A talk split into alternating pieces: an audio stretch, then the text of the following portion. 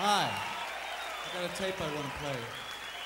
Just what do you think you're doing, Dave? Your move, creep. Take me to the volcano! So why don't you make like a tree and get out of here?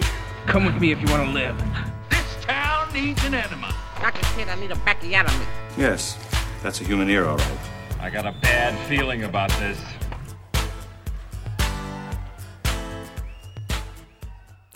So it's come to this. okay. That's why I wanted you to do the intro.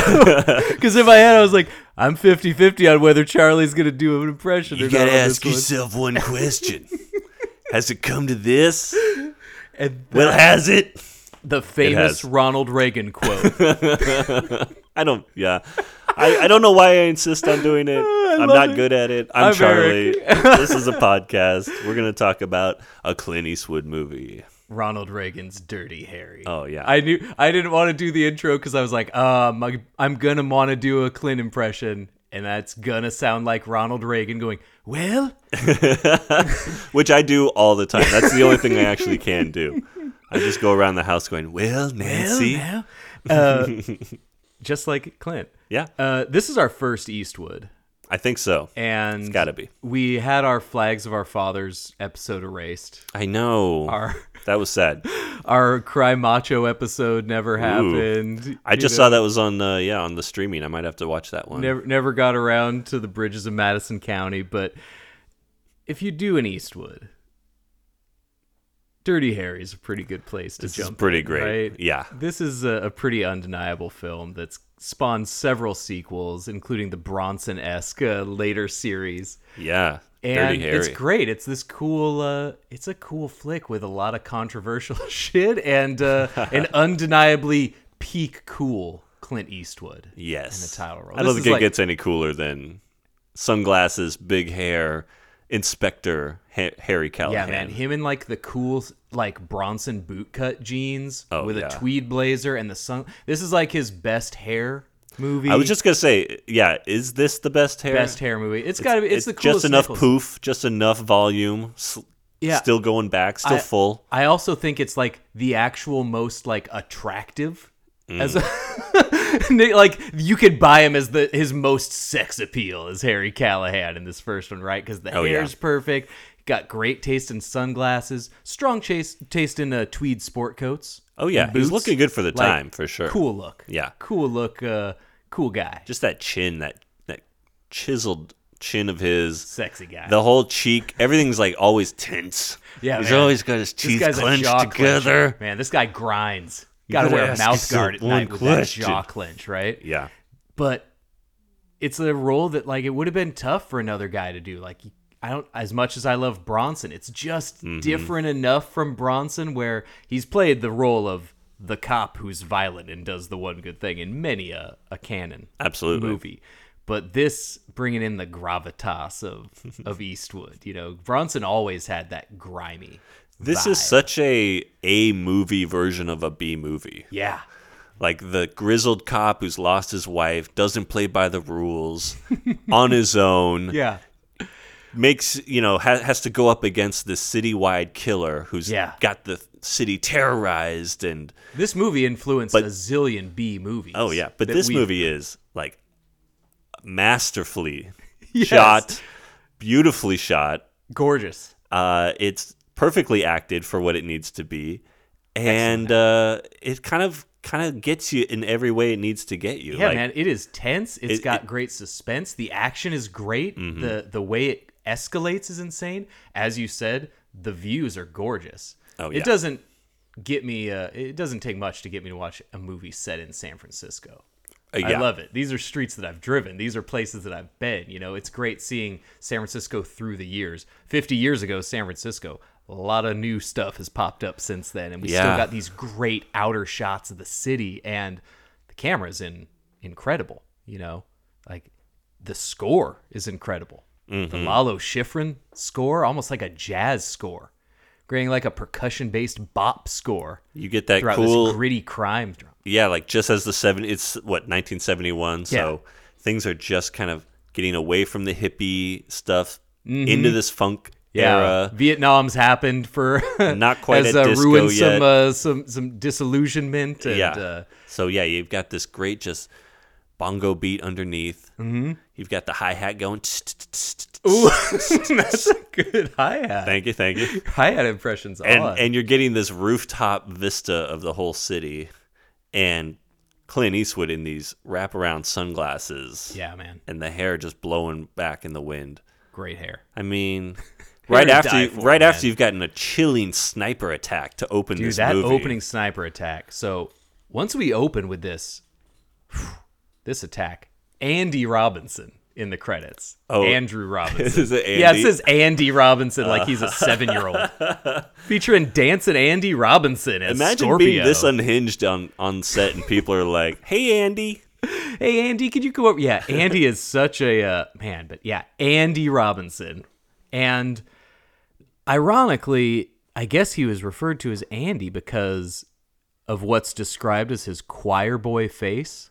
If this is what choir boys look like, the choir boys are the most unhinged motherfuckers in, on the planet, man. Andrew Robinson is this uh, uh, handsome guy who can make himself real ugly. He's got a rubbery thing going on with the Yeah. face. Like the lips are too big, the nose is too big. Everything's just like a little out of whack. there's certain angles from where you see all these really nice features this cleft chin this strong jaw like an interesting nose strong uh, expressive eyes and one slight turn in the degree of the camera and it's like this guy looks like a freak He's also just got this wild hair. Yeah. And he's just got a crazy look in his eye. This dude is trouble. oh dude this Walking down the street, you could see it. so clint you said you said earlier clint discovered him like on broadway because he needed to this movie went through so many changes over the years from this original script Yeah, that's the script by a husband and wife the oh, is Finks. that okay? Because I saw the two Finks, I was like, the Fink brothers are on this yeah, one, the huh? Fink but it's a family's husband on wife. this. Yeah. okay, very nice. There Yeah. might have been something where because I could have sworn that it was two man names on the on the credits, but it was a like husband it. and wife. I, did there's a feel like chance that the wife, whose name is Rita, Oh, I think it was like R.J. Fink, and then incredible, other guy's name. It was something woman like wrote that. Dirty Harry.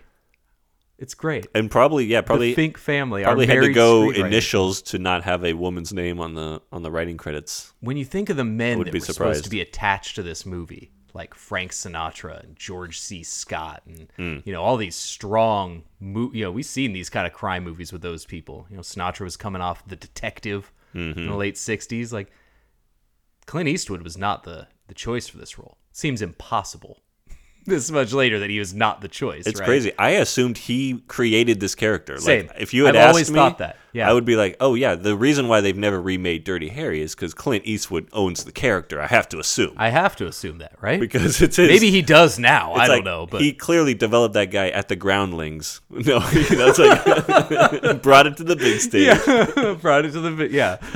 No, this But, I yeah. I always just assumed this was an Eastwood passion project. That's that funny. He wanted to tell this story of a conservative stuck in liberal, you know, San Francisco. that he's the by the last real man in the Yeah. Because the I guess the original script was set in New York, which takes a lot of mm. the interesting color away.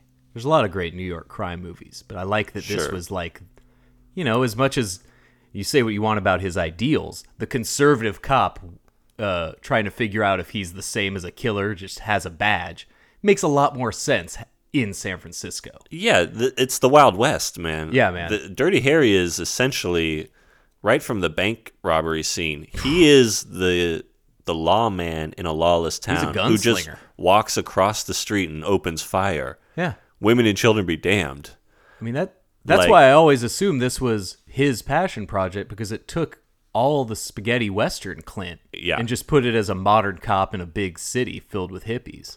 Yeah, and I like he's going around pulling out the biggest gun in the West, popping off everybody. Like you said, winging bullets past kids' heads, women's heads, and like how, that- how that- different is this, right? the the great opening bank robbery scene that Jeez. that we should Well, just the opening spend- we get we get Andrew Robinson sh- punching a bullet through a woman's well, yeah, you, yeah, you get the sniper God. shot.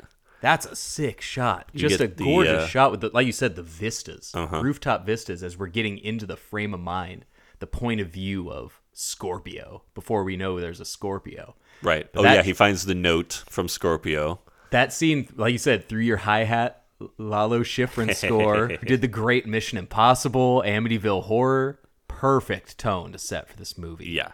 The way Dirty Harry Callahan is canvassing this crime scene, that shot of him walking up, you know, I'm a, we're suckers for that. Oh my god, this movie should have been called Dirty Harry in real time because you get to watch Harry. Procedure. You get to watch Harry walk around in real time. You get to watch him ascend a cherry picker up ten flights of uh, Five ten stories in real picker, time. man. You get to watch him ride a train in real time. Dude, that that like, is they an, let you spend some time with Harry that Callahan. is an unabashed favorite thing of. But usually you see that a lot more in crime TV from Yeah. the era. Oh, yeah, yeah. Like when you're watching an episode of Cannon, William Conrad is going to take four minutes to drive to this site. Like he is going to eat that whole sandwich exactly. on camera. so Eastwood just like, yeah, he's he's gonna go up that whole ladder. I know. Like he's doing it, you know. But but I love that in 110th Street. I love Yes. winding your way through these buildings and finding these different escapes and different entrances. At some point in the movie, he goes, "I'll go in here. You find another entrance. Just find another entrances to like a huge building in real time. Like, do you imagine how long it could take to find another entrance to some buildings? Yeah. But yeah, when he finds that shell casing and thinks it's this, that's such a cool twist on the opening of a cup. When you see the casing and now you're thinking, all right, he's on this guy. Mm-hmm. And then it pans back to him seeing the note and realizes, oh shit, the guy knows that, like, he is actively luring us. Yeah, this is That's a cool. the the character of Scorpio apparently based on Zodiac, Sure. as you see in the movie Zodiac. Yes. uh, which I would love to do a Zodiac episode we'll do, someday. we'll do Zodiac. But uh, yeah, this psycho who is taunting the police and demanding money, and uh, yeah, we actually do get the mayor, John Ma- Vernon, John Vernon. The most as res- quote unquote the mayor in the credits. Dude, if you name a guy in the credits the mayor, I don't think he's the actual mayor of the city. It sounds like he's like a guy who one of those dudes on like that I don't know, Huggy Bear's name could be the mayor. Yeah. You want some information, you go see the mayor. That's he's what a I guy that can get stuff. If you're gonna put the mayor in quotation marks, you better be talking about like Isaac Hayes is the mayor in Escape Yeah, from New York. Like, yeah. no, he's not really the mayor, Yeah. but we call him that. No, this is the mayor. He's didn't earn an official dukeship. what? he just calls himself the, the like yeah I know. as John Vernon as the mayor. Like is he the wacky neighbor? exactly. like who is he? Movie credits could be weird, but this John Vernon. So we're big John Vernon heads on this show. Oh, definitely. His in Killer Clowns, yeah. you know, Animal Immortal. House is the crusty dean. Like oh, this guy had thirty years of immortal these kind of uh, characters in power. yes. and he is just so good at that role. This is the most reserved John Vernon performance ever. right. And he has This is early enough that he's got to still rein it in a little bit. Yeah, this is such a great scene that I wasn't expecting. This is a real power move. When he has uh, Scorpio's letter on the overhead, and he's reading out this psychopath's demands, how he wants a hundred grand, if or else he's gonna kill a person a day, one person every day for for a hundred grand, which should be like one point five million. I got now. yeah. In the '70s, I got to assume. Yeah, That's a serious. I mean, one point five million would be good now, but if I'm thinking like, oh man, if I have to kill like seven people, this is this. I'm making this a 1.5 is- daily thing. Yeah, As a killer. one yeah. point five isn't going to take me that far. Right. So one hundred wouldn't have done that great for you in seventy one. And John, when he gets to the end of the threat, saying that the next targets are going to be a Catholic priest or an N word, John Vernon reading every real time Mm-hmm. word of that letter and not saying, just saying nothing Yeah. Showing the letter and then instead just kind of like biting his lip a little bit is such more of a power move than just saying that word. Right. Right. I thought that was a great. So I don't know if it came about organically because for all I know, John Vernon says, I'm not going to be the guy on film saying that. Exactly. Other people can do that. We can I'm dance not gonna do around it, but it's not. But it seems happen. like it was written for him to specifically like recoil. Well, there's such a push and pull in this movie of like the old school Yeah. Uh, they say every slur in the in the book later when they're talking to Chico, the new Chico. recruit. Man, they really got to name the one Mexican dude. Chico. Chi- it's like Chico Rodriguez. Like, Yeah. jeez. But isn't that the actor's got like the most Italian name ever? Like clearly not, Yeah. not the right race. Reni Santoni. Hey. You know?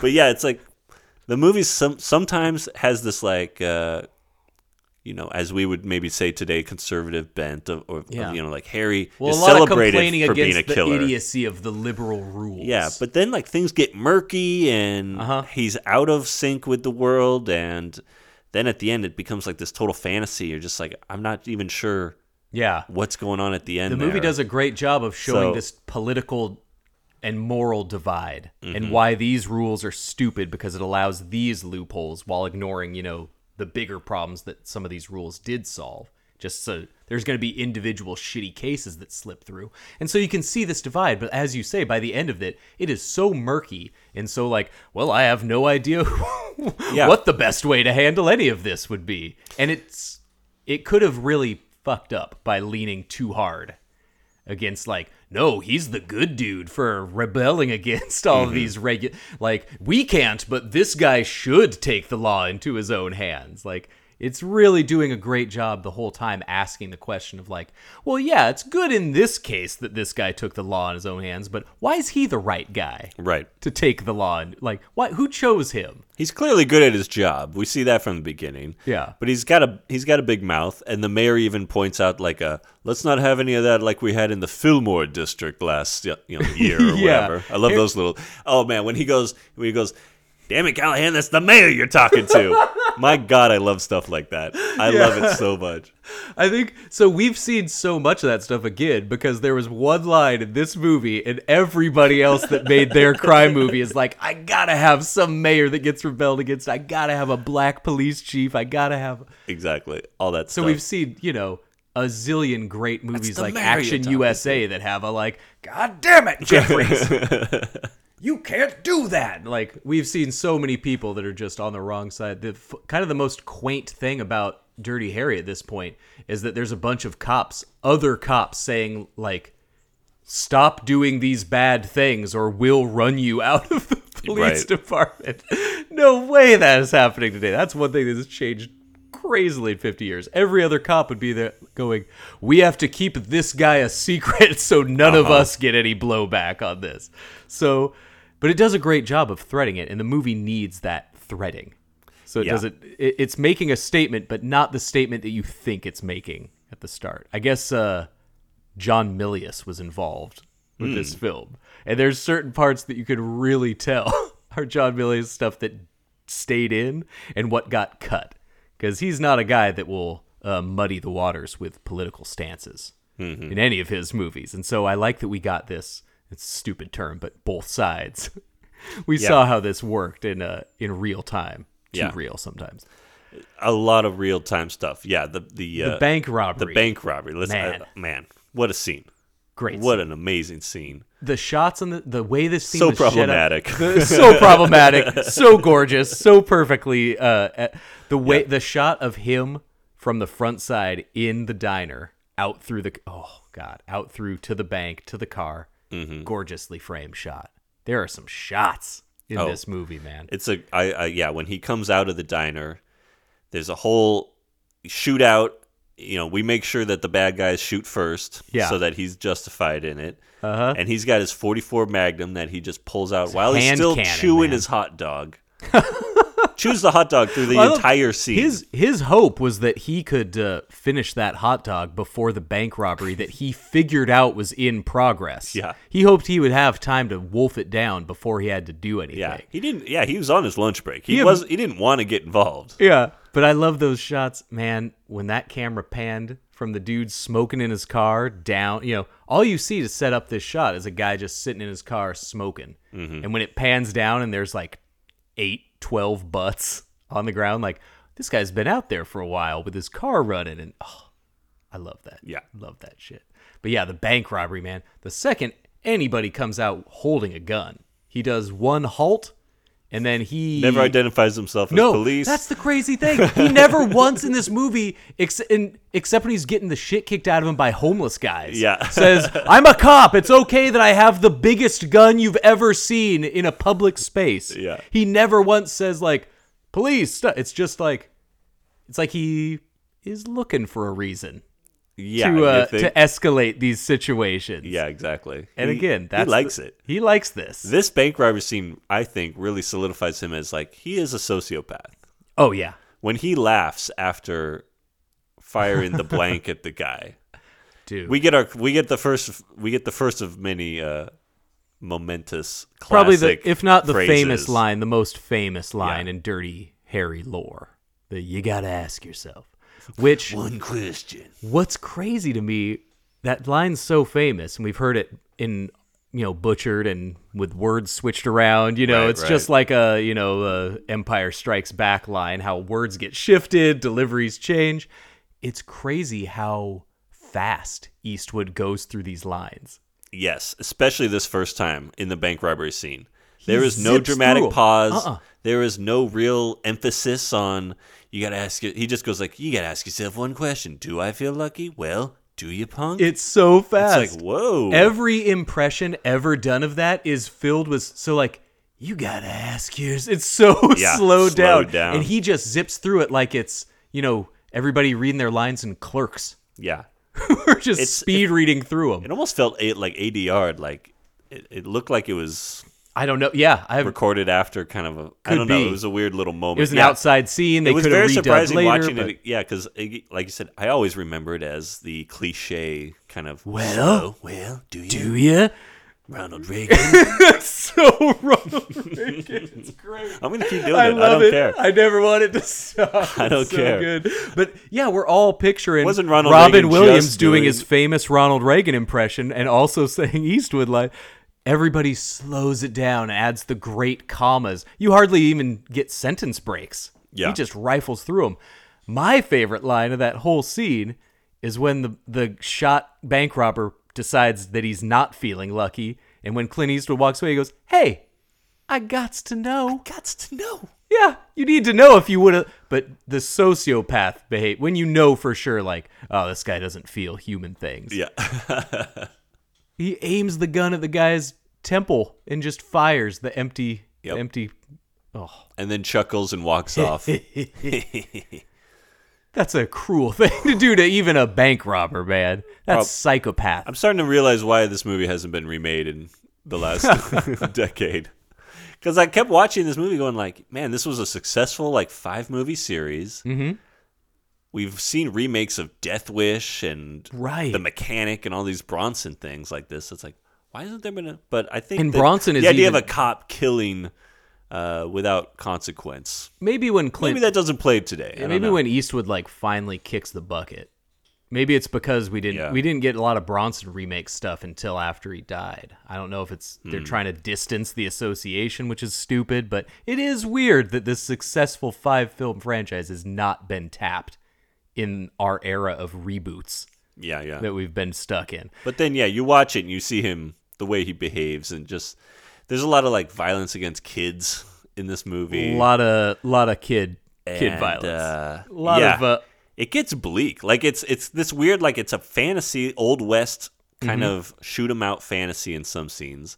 And then it's just like bleak homicide procedural stuff. like him getting sick when a 10-year-old's head is just blown yeah, through. Yeah, just like this guy starts targeting kids and uh Yeah. it's like, uh man. The guy's already targeting minorities and, everything to start, you know, like, and uh, it's getting worse. And then, you know, Eastwood's this guy who really weirdly dances around whether he actually does hate minorities or not. Because based on all the evidence of Eastwood continually into his late 80s, choosing roles where he's the cool guy saying slurs really easy to think. Like when I saw the mule three years ago at Third Street, and he's still the guy saying slurs. It's like Oh, is he a slur? I Yeah, I've always wanted to watch that one. it. It's oh, it's fine.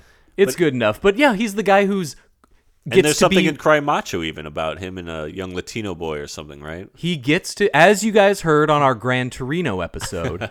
we like we did do no Eastwood. he uh, he always wants to be the dude who gets to be cool with with minorities, but still gets to say it. Yeah. He wants to say it so bad. I don't know if you can trust anything that Harry Callahan says. Harry Callahan is Like is this guy is an enigma. You find out his wife has died, but did it? Did she? I, I almost am like, I don't know. Maybe she just left him because he's a fucking psychopath. I kept waiting for some guy to lean into someone and go, "You know, Callahan killed his fucking wife." right?" exactly. like Callahan's the, the Cliff wife. Booth going around Yeah. where everybody in hush circles says, Yeah. "You know what happened out on that boat, right?" and but again, you say this movie couldn't be made today. One of the main things that it wouldn't be able to be made today is he would be undoubtedly the hero in mm. this story. We have a lot of like cop worship movies, and those are the kind of big budget cop movies that get made.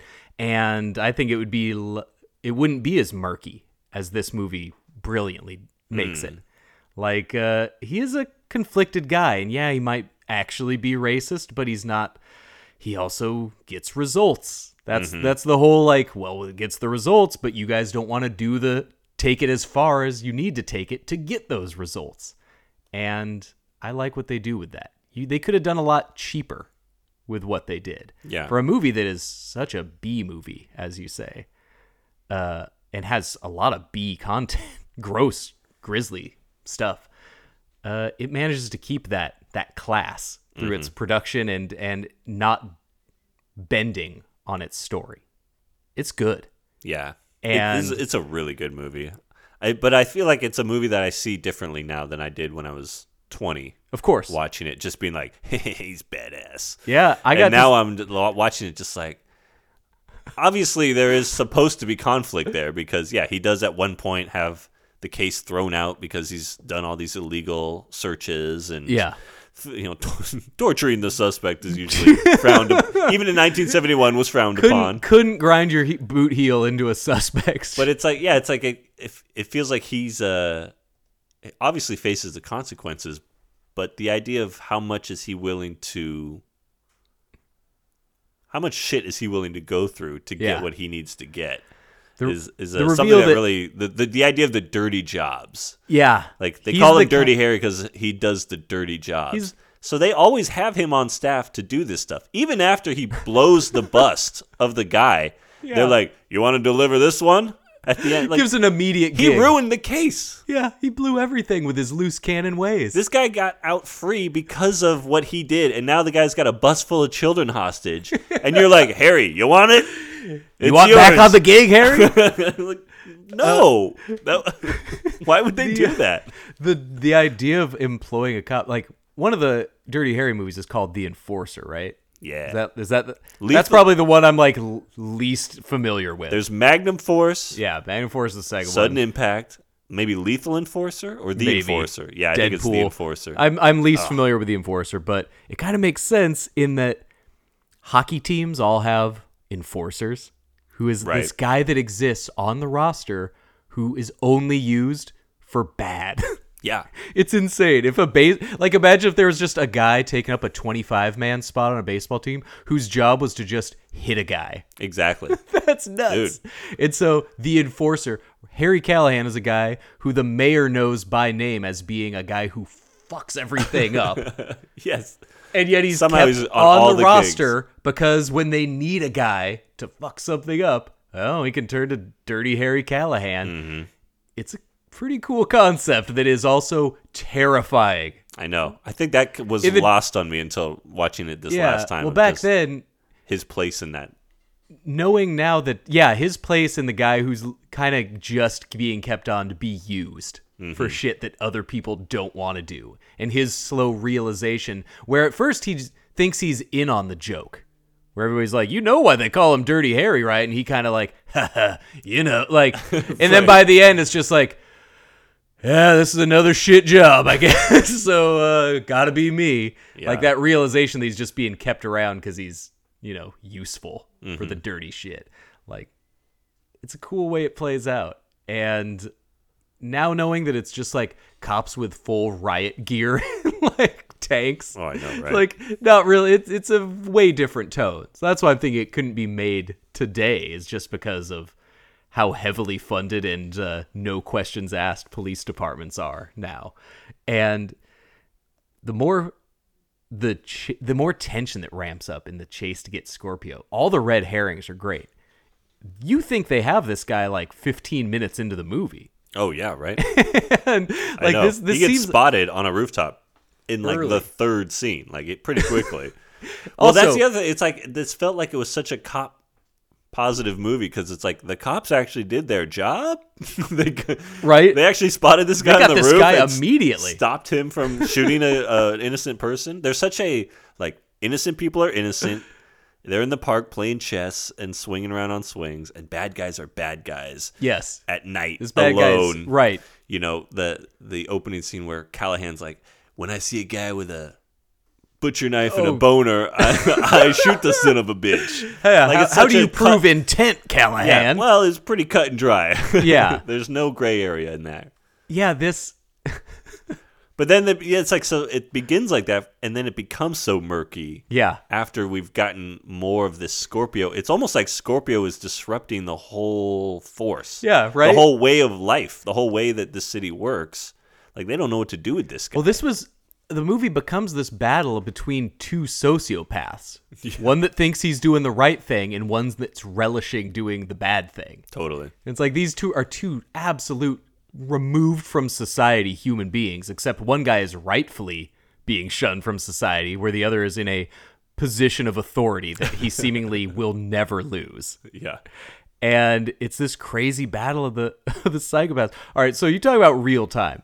Here's a Yeah, real yeah. time thing that I really noticed this time watching the movie. There was like four different moments where they're doing these huge scanning rooftop views, and somebody goes, "There, over there," and there's no zoom in, and so you have to play "Where's Waldo." It's like, how the hell they're seeing anything? You were just seeing 80 rooftops, and oh, a yeah. helicopter guy's like, "Look down there, there's a guy on that building," and then you see from the helicopter guy's view. I'm like, what? Like, how can you even see specific buildings in this view? There was so much time spent just watching the helicopter fly around that I got to I got into my head like how does a helicopter work? Like I'm sitting here going like what is what is the physics of this actually? We're seeing so much helicopter. You're thinking deeply about because there's no dialogue. There's just two guys in a helicopter passing by other cops on roofs. Yeah. And we see every cop on every roof in the city. And it's just like do do do do do do do do do. And I'm like, yeah, what is going on with the blade there? He's just controlling it with a joystick. I don't. How does that work? Yeah, you turn it with a key. I haven't really thought enough about Yeah. helicopters. Yeah, and then finally it's like there, there, yeah, There, like right said. down there. It's like how long is it? How long have we been out? I thought going on here? Scorpio at this point, he seems that opening scene where he, you know, shoots that woman in a rooftop pool. Mm-hmm. He has a, the escape mapped out. He knows he's really quick with the disassembling the gun. Knows exactly where. This second rooftop scene really made me doubt the level of quality we're dealing here with Scorpio, because that helicopter is approaching for like five minutes. exactly. It's all the way in the back, getting bigger and bigger and bigger, just slowly, slowly getting bigger and bigger as he's just pointing his gun, unaware. Can you imagine just being like, all right, well, we're gonna keep the camera at this building, and you just make your way towards us. Take your time. Take your time. And Scorpio keeps looking back over his shoulder. Like if I was shooting like a people from the like a parade from rooftops, you know, helicopters would be first on my list of like keep an That's eye a- out for the one thing that can be right above you but close enough to see you. Good thing it's really loud, so you know it's coming. But yeah, luckily, sir, you will hear it from literal miles away. if one is approaching and you're about to start a podcast, you'll have to wait to record mm-hmm. because it will show up, sir. Right. If you're shooting people from a roof, you should be. This You guy know. had such a time. He just wants to kill. So He was bad. zeroed in on that He guy. found eating- not eat- only a black guy, cream. but a gay black man. There, there, And but there, it- it's like there is some, all right. One little thing I liked, whether this was intentional or not. I love how at first I was like, "All right, Scorpio is really following this guy for a long time. When he, he hasn't even have it time, he hasn't even assembled his gun." I love the fact that it's almost like he noticed he was eating ice cream and he's like, well, I have at least six minutes for that cone to, to last, so I can uh, drag this out a little bit longer. I do like though in real time he loses the guy behind a tree. Yeah. For a minute. Yeah. And is like searching around and he like is pa- going I to love other the panicked Scorpio looks. searching for that guy. And he's like, ah, the plan's not working. And well, then he finally finds me and it's like, okay, it's back up. It's all back right, up. all right, all right. he's still eating ice cream. I mean, it does let you in on at least like it's not an accident that this is a gay black man. Yeah. He got upset the second he thought he lost that specific target. That was a park with 30 different people in there. Right, right. Some of them uh, literally sitting doing nothing just Won- waiting. I wonder get- if I wonder if those people knew they were in a movie. Sometimes, yeah, you know, like, sometimes, right? like, did they just have a guy follow a guy with a camera, and then we'll we'll put it together? Yeah, did everybody in in the conversation know that Gene Hackman was recording those two people walking around uh, the park? Oh, you know, definitely not. no way, Oh, right? no. And uh, yeah, we once they're onto the Scorpio, 15 minutes into this movie, you think, oh, great, they, got, a this guy down. Yeah, they got the. He never changes his clothes. They got the clothes right from the beginning. Yeah, they have the perfect description of him. They immediately know which rooftops he's targeting. He's told them which kind of people he's going to target next. Like he Mm-hmm. Immediately gives them everything. And then we get about 30 minutes of Dirty Harry uh, being a peeping tom on various naked women in San Francisco. just doing a few other like side quests before he gets there. Yeah, I know. I, we the like I said, the movie keeps you think Scorpio is busted, like right in the beginning, and the red herrings are also good because they all have these very long chases that end with these fizzles.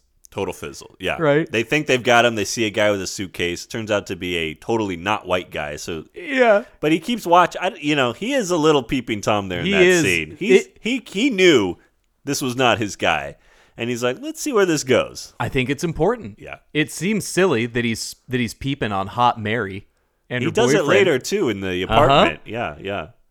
It shows you that this guy's not He's a so good dirty. guy. Good guys are, uh, you know, Boy Scouts aren't the ones watching a woman set up a very interesting seeming menage a trois. I was, uh, yeah. We could have watched a little more of that. Yeah. Harry, come on. It's cool we That got only a little bit. real time. Yeah, I, don't, I got enough of Hot Mary. I want to see where this woman's taking this scene. There was like a great, like, comedic bit. You, c- I have no idea where that scene was going. So the woman that he's spying on comes out in her underwear. Yeah. She shakes her head, then comes out naked. yes. I love the fact that she's like, it's that old like, uh, like, no, look, this isn't right. you know, Yeah. and she she broke rule number one of the orgy. You don't just show up naked.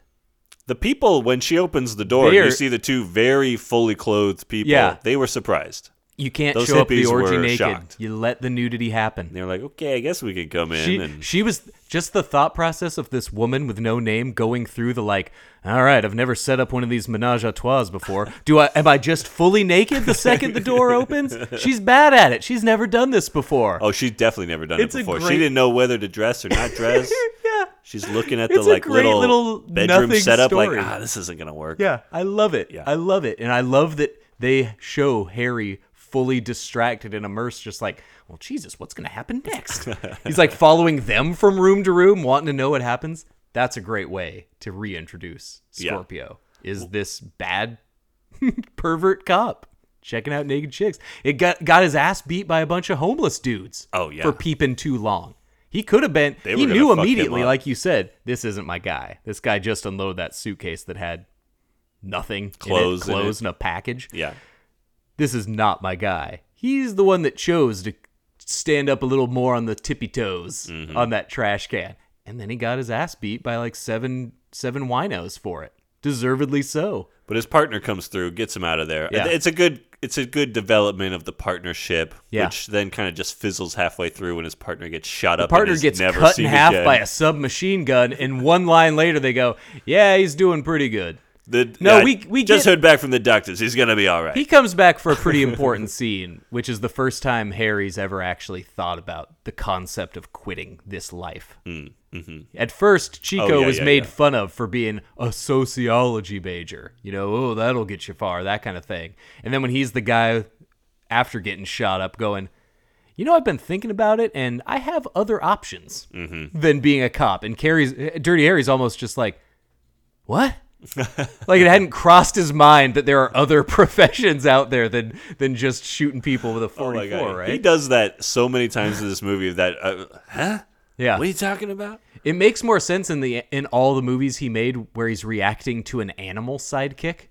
But when he's reacting Oh, to yeah. people by just going like, huh? like confused by their movements. and That's again, true. that's what makes him seem like a sociopath.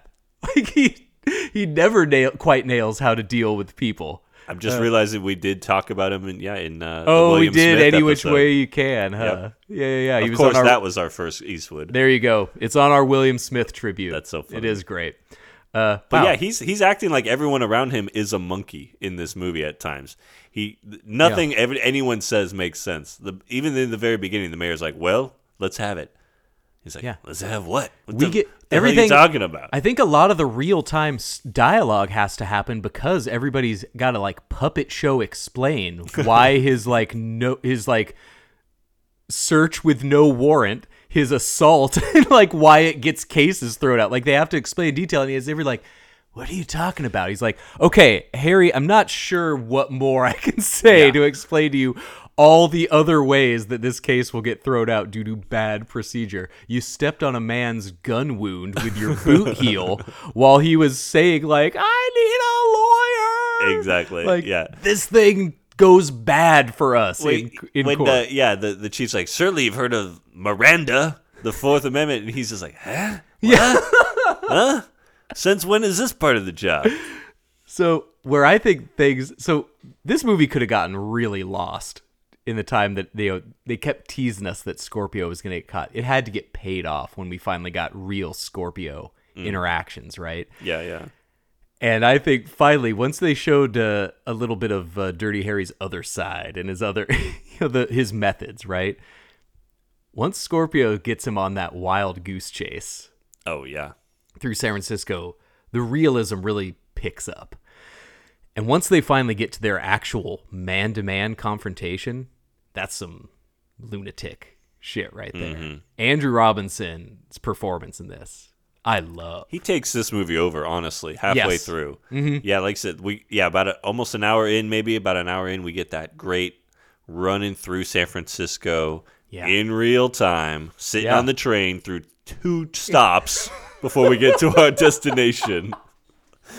Uh, okay, I guess we're not stopping here. Keep He's going. keep traversing going. the city in And- real time. yeah, him having uh, the the great little interactions of like the thugs who want to rob him in the tunnel, so he beats the shit out of them real real quick though, real quick. He keeps getting stopped. They make it sound like. Do you know I've been going to That shows? city is crawling with people at night. yeah, apparently. man. I've been going to shows in SF for half of my life, right? I've walked around some weird neighborhoods at night. I can count on like two hands how many people I've come up that have asked me more than two questions. Well, sure. In SF, and Harry runs into about seven different groups of people that all want his time and They, energy. they either want to rob him or they want to fuck him. Those are the two options. he's getting mugged, or yeah, he's getting some He's getting mugged or he's getting blown. One of the two. Yeah, and he, he declines both politely with his gun. It's and, polite for him, right? Yeah. For him, yes. Dirty yes. Harry levels of The fact that he didn't just blow those three punks away real quick instead Yeah. of giving them a chance to run away. Yeah. I I also do like for as much of a shithead as he is, I like that he because Chico came in ready to ready to fuck up those homeless guys when he Yeah, was yeah. peeping on Hot oh, Mary. Oh, he was ready to do some paperwork. and Clint really did the like, no, no, no, these guys are cool. Just don't ask them any more questions. yeah. Don't ask them why they attacked me at first. It was a misunderstanding. I don't think anything more needs to be said about this. right. Like, so we, Oh, we're good. So we we're know good. he's like a shit. Just a couple of good guys watching out for the neighborhood. Yeah. But damn, dude, after I think there's a cool Scorpio character development where he kind of does seem like an idiot, and these phone calls with Clint really bring back his power because he does mm-hmm. not mess around on these calls. He is down to like, you need to be there at this time, pick up the phone by the fourth ring, and like follows through on his Yeah. uh this is a man who doesn't sound like he's bluffing he sounds smart he sounds Totally. like he has figured out things when he comes face to face with clint and does you know yeah, really get up right next to that cross. I want your mouth on He gets that him. yeah, cross, he gets right? him in this first their first encounter. Yeah, He Scorpio owns him wins. every step. That Well, they have a shootout earlier, but it's rooftop to rooftop. But yeah, when they get up close, rooftop rooftop shootout's crazy, and the and the chase through all that with. But again, that's making Scorpio seem like, oh yeah, this guy's bound. He's gonna get nailed. This is gonna be a forty-five minute movie. Mm-hmm. Like he, this guy is not gonna last. And the smarts and the the fact that you could tell this is a thought out smart plan. He's thought of every move Harry can make, and once you get that reveal, and once you see Harry realize it, realize that the situation's gone to shit. yeah, yeah, And that this is a guy who's just killing. he went in hoping to blow this guy away like he's a dumb idiot punk, right? That didn't think this through. Mm-hmm. And the second he puts that gun down, you can tell already, like, this guy is better at this than I was anticipating. And now it becomes just about hanging on to find the girl. Right. Those threats to that girl, which Harry thinks is already dead. Harry is so unfeeling. If you want a sociopath moment, when they get a girl's tooth mailed to the police office, Yeah, right. telling them exactly how this girl is going to be tortured to death if they don't get money to him in set amount of time. And Harry just goes, "You know that girl's already dead, right?" like Jesus, Callahan.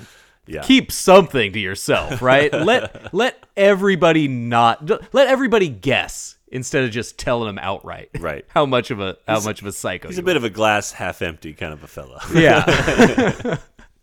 and uh, Scorpio's scene, man. This scene is an Andrew Robinson masterclass of this guy's a psycho. Mm-hmm. The way he can make his voice basically become the phone call from Black Christmas at the drop of a hat. He this guy is not vibe. there. He has that same vibe. Yeah, the yeah the thing I saw was Eastwood uh, liked him for his unnerving.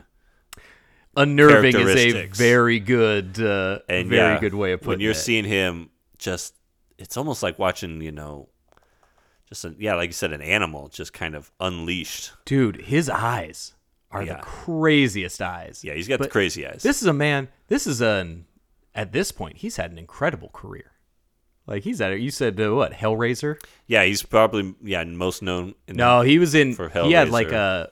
He was like a popular dude on one of the Star Trek series. He's a Deep Oh, sure. Space Nine guy. There you go. Garak.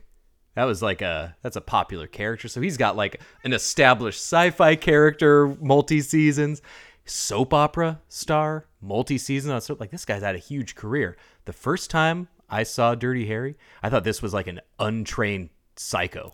they, they just found on the street. You know, I probably saw it when I was 18 yeah, in you know Marco's film It's- class. It feels too real. Yeah, And this guy is so like any other movie performance I had seen up to that time in my life that I, and he's so just hideous. Like you said, his rubbery face, he can make such ugly expressions. And Yeah. like this guy this guy never got a gig in his life. There's no way a guy this good at portraying a an absolute lunatic is gonna It's incredible. The guy's had Right. a great career. probably the nicest guy you've ever met. Yeah, he's probably a Totally sweetheart. No, dude. yeah, that's what the stories are like. That he's an act in real life. He's a pacifist. He'd never fired Sure. a gun. He had to have extensive training because he kept flinching because he didn't know how to fire a gun. In the movie, he's just cutting up cops with a submachine oh, gun and Oh, yeah. laughing about it. Man, Yeah. he comes off the unnerving is a great way to put it. When he starts putting the boots to Callahan, man yeah. when he is grinding his boot heel into his chest and in control in every way in that situation,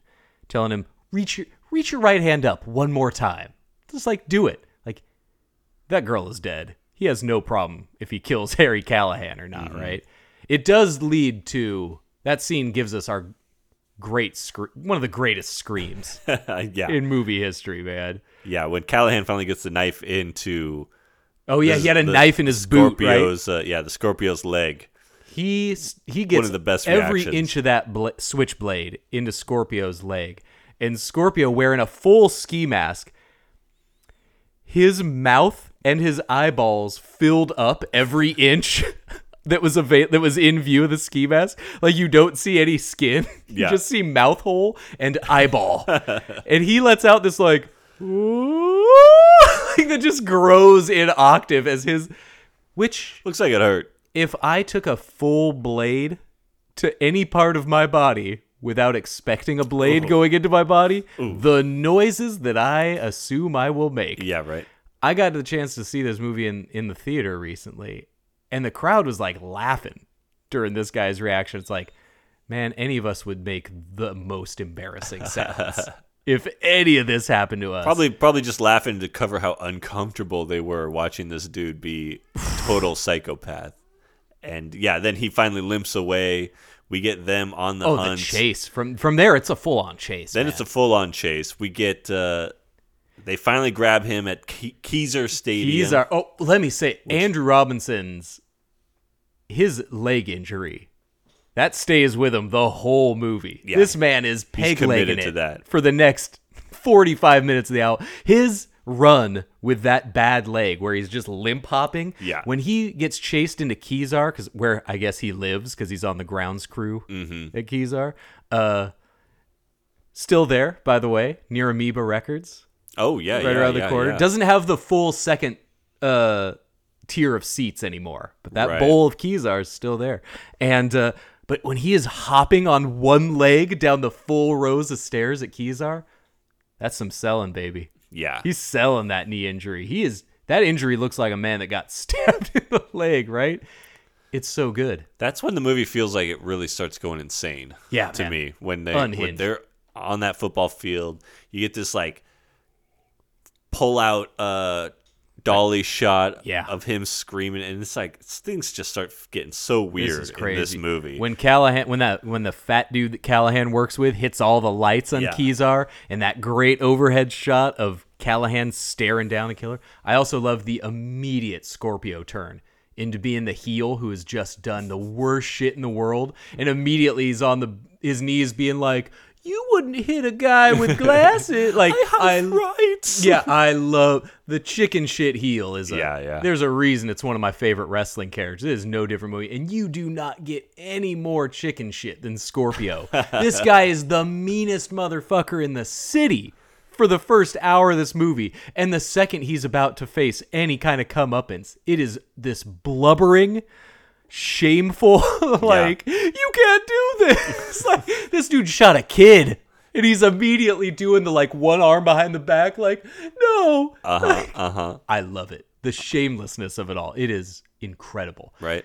I don't think there's a lot of actors that would want to look that uncool on Yeah. camera. As much as a just a guy he needed to be a guy that you sadly want to see shot.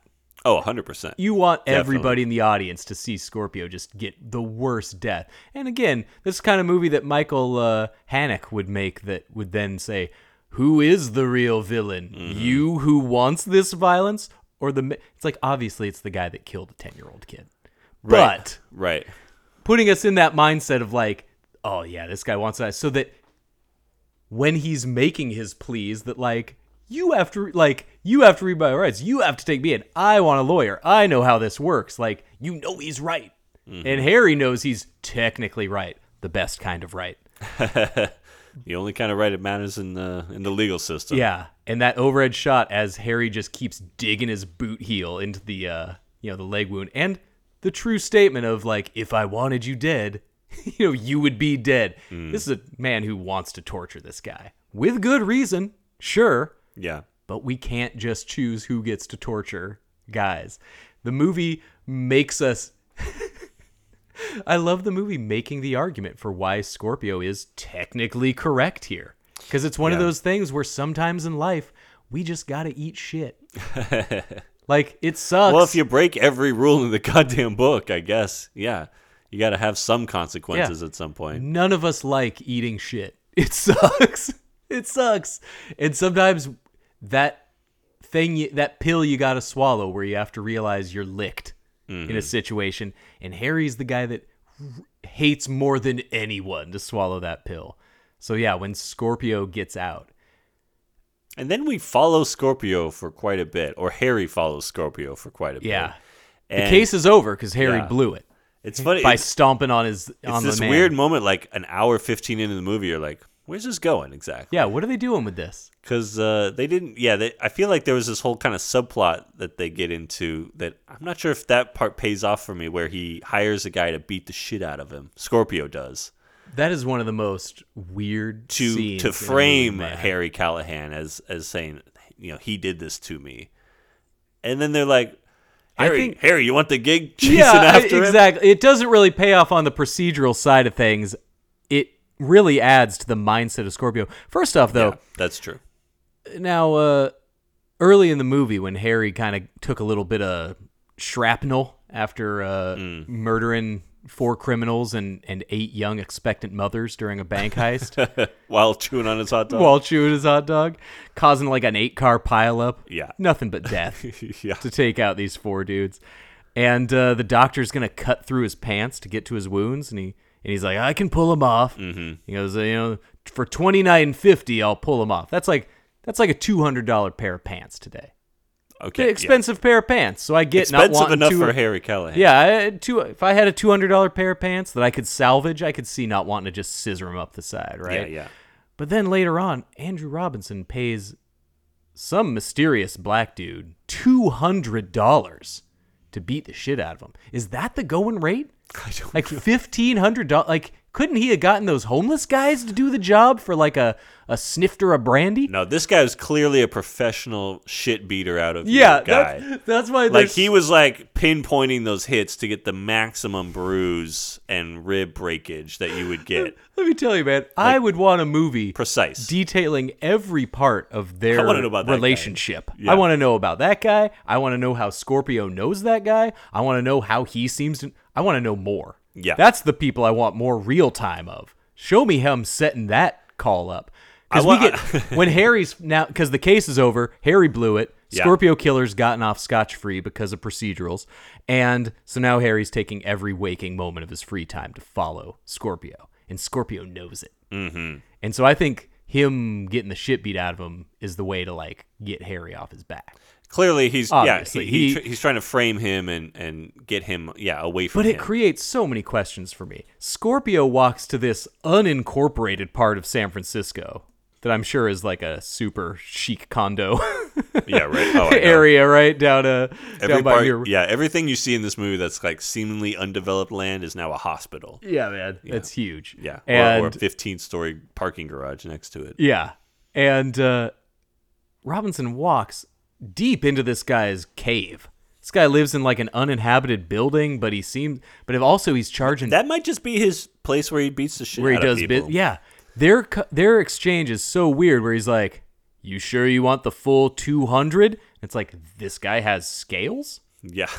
Oh he? yeah. Does he have terms of service at different price points? 10 will get you a black guy, 20 will get you two, I guess. Yeah. I knew from experience that there's ways to discuss rates and actions with prostitutes. Mm-hmm. I had no idea that there's men where it's like, yes, they provide you a magic marker where you circle the parts of your body where you'd like the beatings. Const- like, who are these guys that set up beatings? I gotta assume that he found this guy in a North Beach like bondage club or something, and It the sounds guy like he- whips people for a living, and he's probably like, "Do you do work on the side? It- do you ever moonlight as a professional shit beater out?" Of from their brief uh, dialogue, it really sounds like you had to have a list of recommendations. Yeah. But like you had to have some references to get in to see this guy. Oh, sure.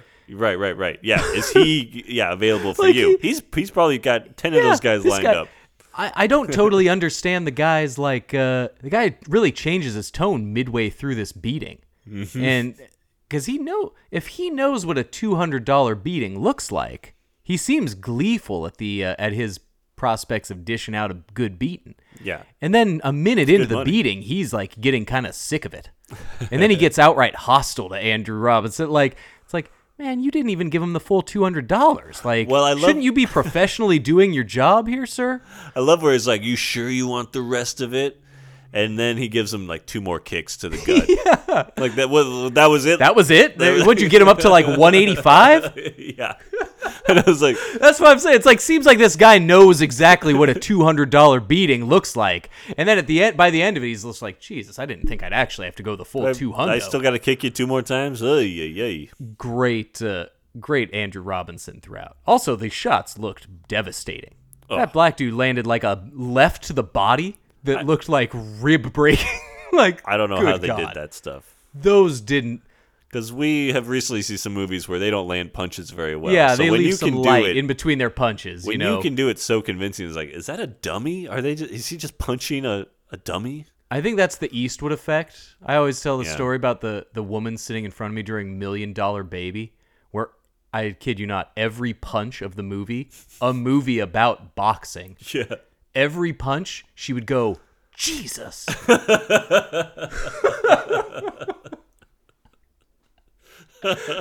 Not just like like, a recoil from not just it. like a uh, yeah, ooh, Jesus. like Jesus. She just dropped dropped the Lord's name all throughout that for it. I did not see that coming in a boxing movie. I didn't know it would be like this. Ooh, the, the She's a fan of the sweet science. She likes the footwork. Oh, she doesn't go in for these brutes. You Yeah. know, she likes the little yeah, she likes the duck and weaving. but as I found myself recoiling from this guy's shots and out loud said, Jesus, I'm like, oh, here we go. Yeah, I get it now. But these shots, man, and his face. You talk about a rubber face, man. This guy looked like sloth. Yes. After, yeah. after just about probably, we had probably barely even look like a Picasso Yeah. afterwards. I think if I were paying for that beating, I think by like afterwards I would have been pissed because I was like, you know what? I think it would have been cool with like seventy five. I think I just threw away one. Exactly. I think I outbid myself. I was only bidding against myself. I think. what- yeah, that's what's so weird about the guy delivering the beatings. It's like you got the money already, man. Like, Yeah. Don't talk yourself out of an extra twenty bucks. tell, yeah, there. don't talk yourself about that extra twenty. but because by the halfway point of this beating, it's like, oh no, this is probably far enough.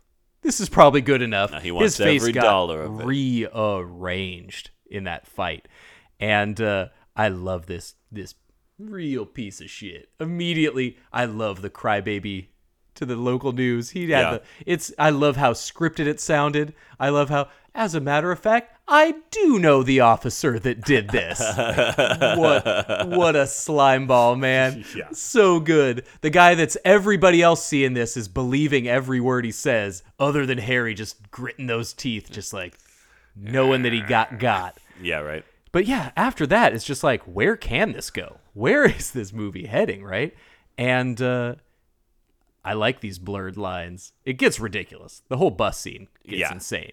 Once, Yeah. once the scorp, once the sc- By the, the honestly, by the end, it feels like a fantasy. Like like Harry's having some sort of fever dream, where he just magically shows up where the bus is going up uh, in Sir Francis Drake Boulevard in the North Bay.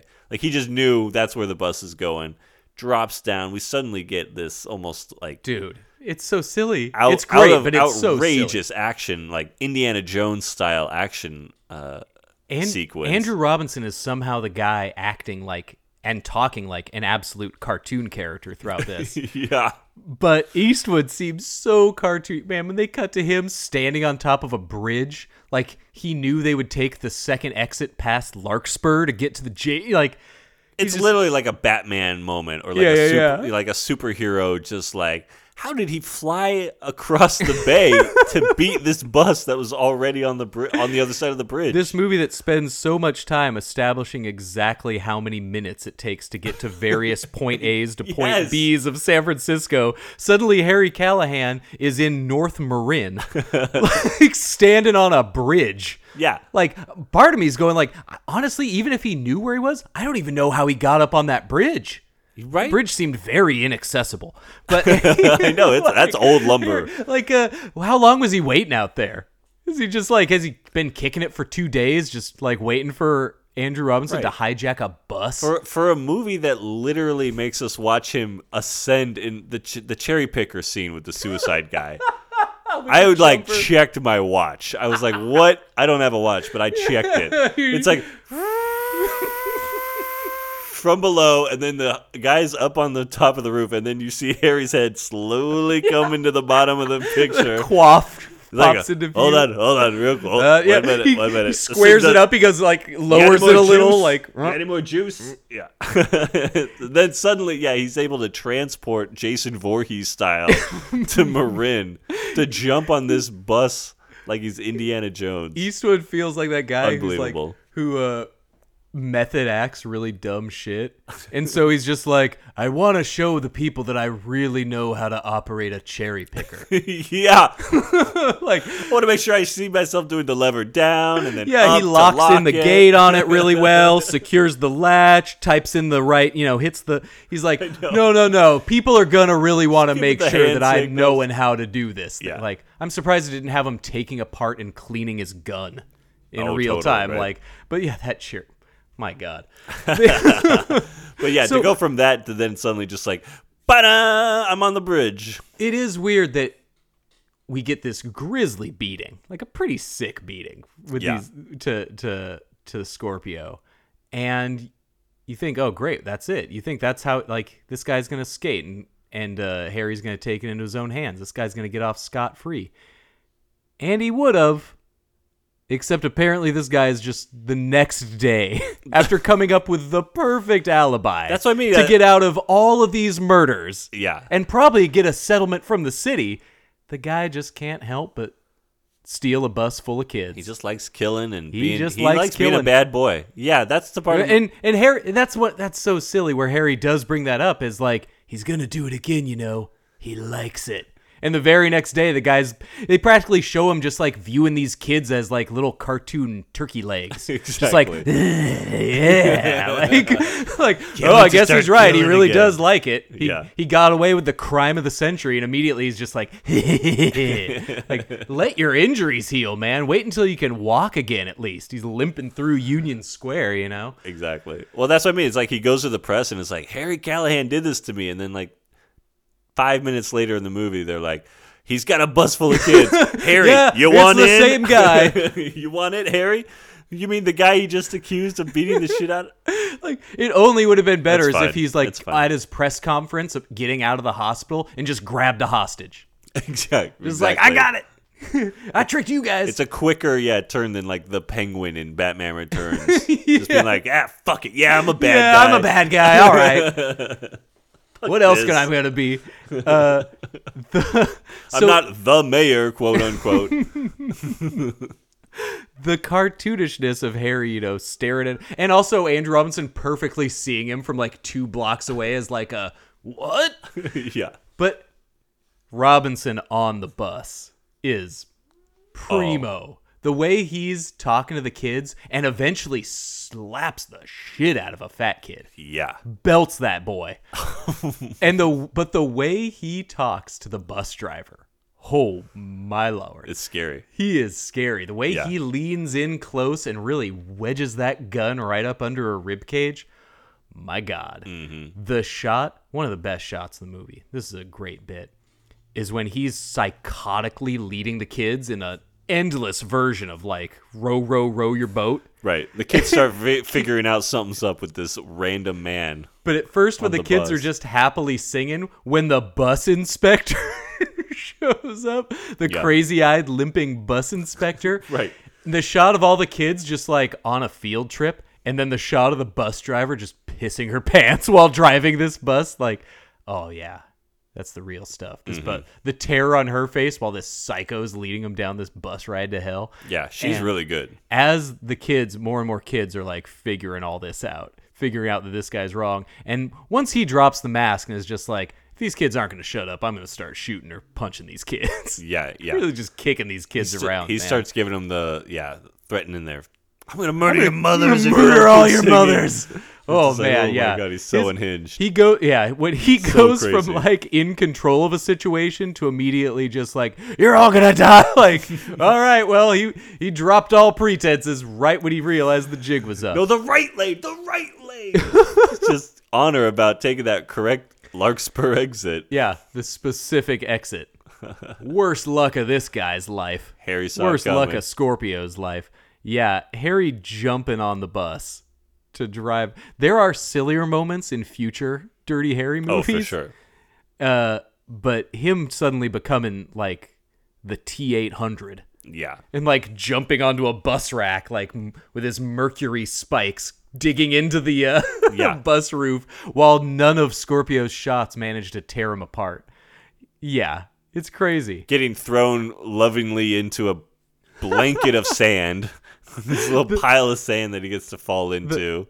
It does give us our great like quarry chase. yeah. The quarry chase is really cool. I'm a sucker for guy. You can give me the worst, uh, the worst kind of cop movie. There's this John Wayne movie set in Seattle where it was Hmm. end of career, uh, John Wayne called McQ. Okay. It was like a mid '70s movie. Sounds and good. John Wayne was another original choice for Harry Callahan. oh, sure. Yeah, he was. He was That would make not sense. Eastwood. It was like Yeah, yeah. the heavies that you were picturing. But yeah, McQ was like mid seventies Wayne, so he was an older guy, and it was that classic old guy who's still somehow the best cop, even though he's got a little boiler now. And Right. watching John Wayne run up the deep ass hills of Seattle hmm. is brutal. Yeah, yeah. But it ends with a chase at a quarry scene, which is always awesome. I think it So- wa- wasn't it uh, Blood Games we did recently that had a cool like quarry Yes. at the end. So Uh-huh. I was getting a big Blood Games vibe. Cool, watching watching him cool. go up the ramp and Yeah. yeah. Oh yeah, yeah, yeah, yeah. Going up the conveyor. yeah. It's great, man. It's really great. Seeing Scorpio limping his way up these ladders and stairs, run up through quarry, watching Eastwood. These guys are firing endless rounds. There's quarry Oh, employees that all get to go like, "Hey, you're not supposed to be here," and uh, love that shit. And yeah, Random boy fishing in the quarry lake Oof. by himself. Eastwood had no problems winging a bullet right over a little bowl cut fishing boy's head. Oh yeah. This guy, uh, he gets results, but at what cost? You know, are is the cop doing the right thing really so different than the killer? It's a pretty heavy-handed message, but Andrew Robinson during the final scene, I think, keeps it that level of man when he holds that kid with no second thoughts. Mm-hmm. That was his goal. He came running out of the quarry, seeing a little kid standing there fishing that doesn't seem to know there's a gunfight chase going on is like Yeah. cha-ching. exactly. That kid couldn't He have thought he like, was golden. Yeah, Scorpio. That if I was Scorpio, it would have been so ideal that part of me would have been like, "This seems like a trap. this kid seems like bait. No way. There's just a seven-year-old out here in the middle of this nowhere quarry." Yeah. Thank you, Lord. Yeah, thank you. Uh, yeah, the way he grabs that kid, but that that shot of him flying off the dock, getting just, he gets the line again. Oh yeah, you get the. I think that this is the that that second time around with the "Do you feel lucky" is a lot more what you remember. I think Yeah, Eastwood slows it down just enough. It gives him the same, but then it's like, wait, does he say to this Does this he to say this to every he kills? per- Like, is this his dancing with the devil in the moonlight kind of like right. Like, how many times has he said this? How many to- times has he lost track of how many shots he's fired? That seems bad. When a cop feels like the need to be like, "Heh, I do this so much, I gotta start working in my bit. Well, and then when he's like, even includes the like, well, considering this is a 44 Magnum and it would blow your head clean off, word for word, what he says. right? It's not just a five or six shots. He's got to brag about the size of the gun. he's got to let him know it's going to blow your head off. Like It's this, re- this is this has got the whole routine. It's down. really weird when a cop has his own set of like material that he's worked on over the years. yeah, the same embellishment. Uh, that is one thing I forgot. I'm watching the end of this movie. Just, I think how much he damages the punch of that line by going through word for word this same line. Once the line feels like a script when he reads every word of it the second time through, Yeah. I don't think I like that. Yeah, yeah. The first line feels we- unprompted. Once you we don't start, need the info about the 44 Magnum again. Yeah. Like this this guy who's been using a 30 six rifle and machine guns and stuff probably knows what gun that is. He probably knows. Yeah, it struck me as really odd that he's going through the whole entire song and dance. And I get the idea of wait, you know, it's you meting out justice to this guy. You're the one, you know, I get the gunslinger getting in his his final, but Yeah, yeah.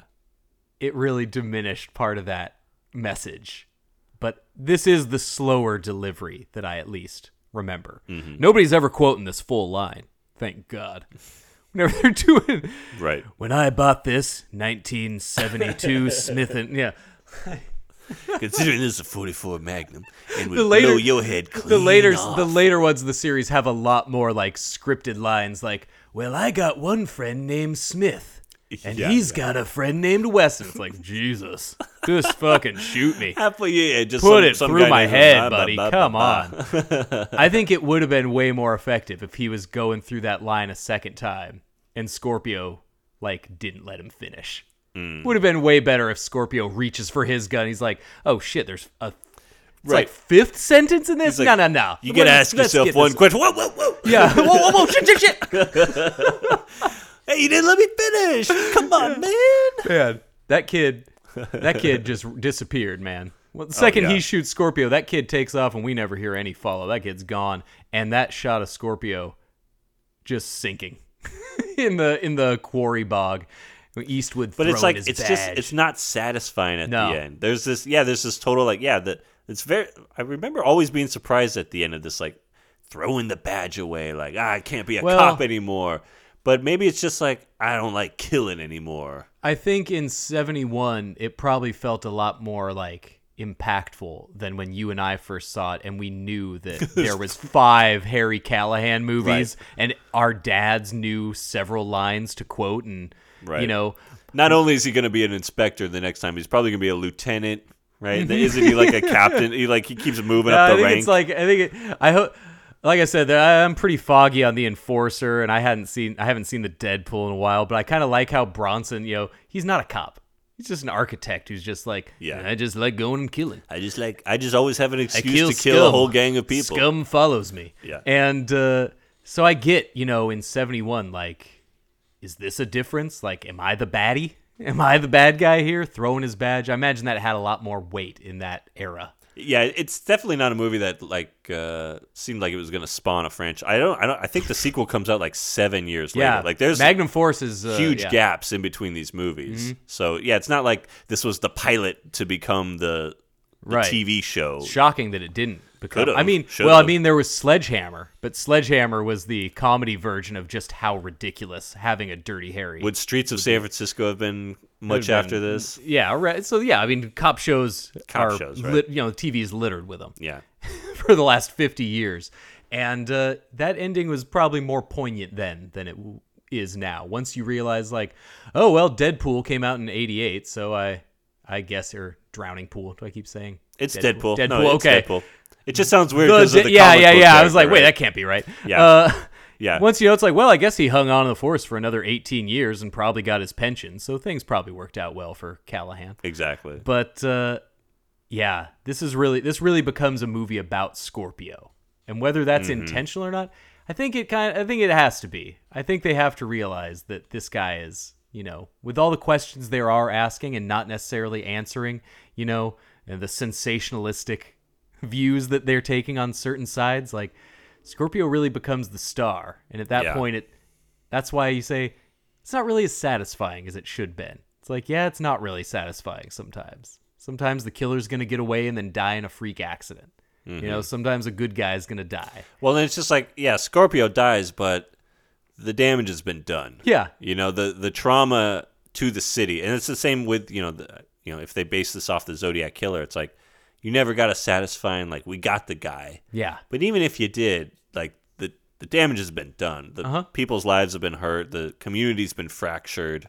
Yeah. You That know, i- and that is- Callahan, it definitely has this feeling of just like, I, I just don't want to do this anymore. This this is not Mm-hmm. This is not worth for it. me, satisfying for me anymore. A recurring theme of the the Dirty Harry series is people in authority above him pointing out that yes, he gets results, but the costs of those results far outweigh the actual good that the results give. Not in lawsuits that the city has to pay out like at the at some point, yeah, you did good. You killed a bad guy, but now thanks to our like 18 million dollar lawsuit we had to pay out, like the taxpayers would they be better off not having this good guy? You know?